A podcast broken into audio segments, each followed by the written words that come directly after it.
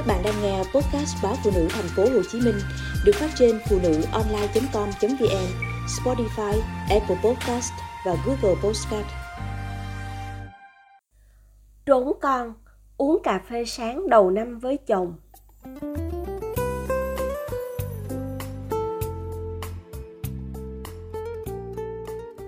Hình như suốt cả năm, vợ chồng tôi mới có dịp uống ly cà phê, chuyện trò trên cái ban công nhỏ nơi đặt vài giò lan, mấy chậu rau sạch mà ngày thường vợ chồng con cái phân công lên chăm sóc, tưới hái. Tôi pha hai ly cà phê, mang theo hai chiếc ghế nhỏ, cái bàn gỗ cũ xì nhưng rất vừa vặn với không gian bé nhỏ trên ban công.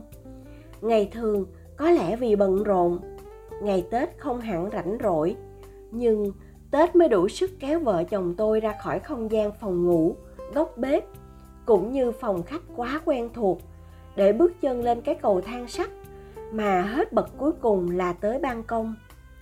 Chúng tôi trốn con để lên ban công hóng gió trời. Nghe cũng buồn cười. Cứ tưởng trốn con để du hí nước ngoài không bằng.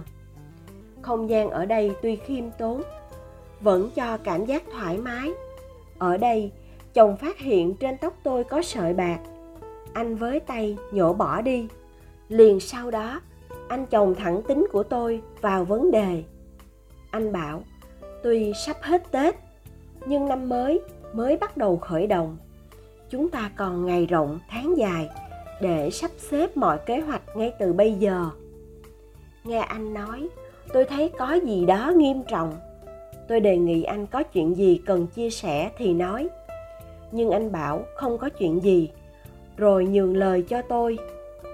Tôi biết rằng trong những cơn mệt mỏi, nóng nảy. Mụ vợ là tôi thường hay cáu gắt, càm ràm, chuyện xưa tích cũ, làm ảnh hưởng tình cảm vợ chồng, không khí gia đình. Nên mấy lời chồng nói, tôi có phần nhột. Thật ra chúng tôi chẳng có chuyện gì đến nỗi bàn bạc một cách nghiêm túc như vậy. Vợ chồng làm công chức, hai con còn nhỏ. Chúng tôi không nghĩ đến chuyện làm kinh doanh hay chuyển nghề gì cả có gì mà phải ngày rộng tháng dài để sắp xếp mọi kế hoạch, bao hứng thú uống ly cà phê đầu năm trong một không gian mà chỉ tết nhất vợ chồng mới có dịp đã tan biến. Dù vậy, tôi vẫn đủ tỉnh táo để nghĩ tích cực. Chồng không cố tình phá hỏng khoảnh khắc hiếm hoi. Tôi liền thả thính, không biết có phải tại cà phê sạch hay tại ngồi với chồng, mà ly cà phê hôm nay ngon tuyệt chồng cười đầy vẻ rộng lượng. Tôi nói rộng lượng là bởi tôi có thói quen càm ràm khá dai. Mà nếu người ngoài, trong nhiều trường hợp, chắc anh ấy không tha đâu.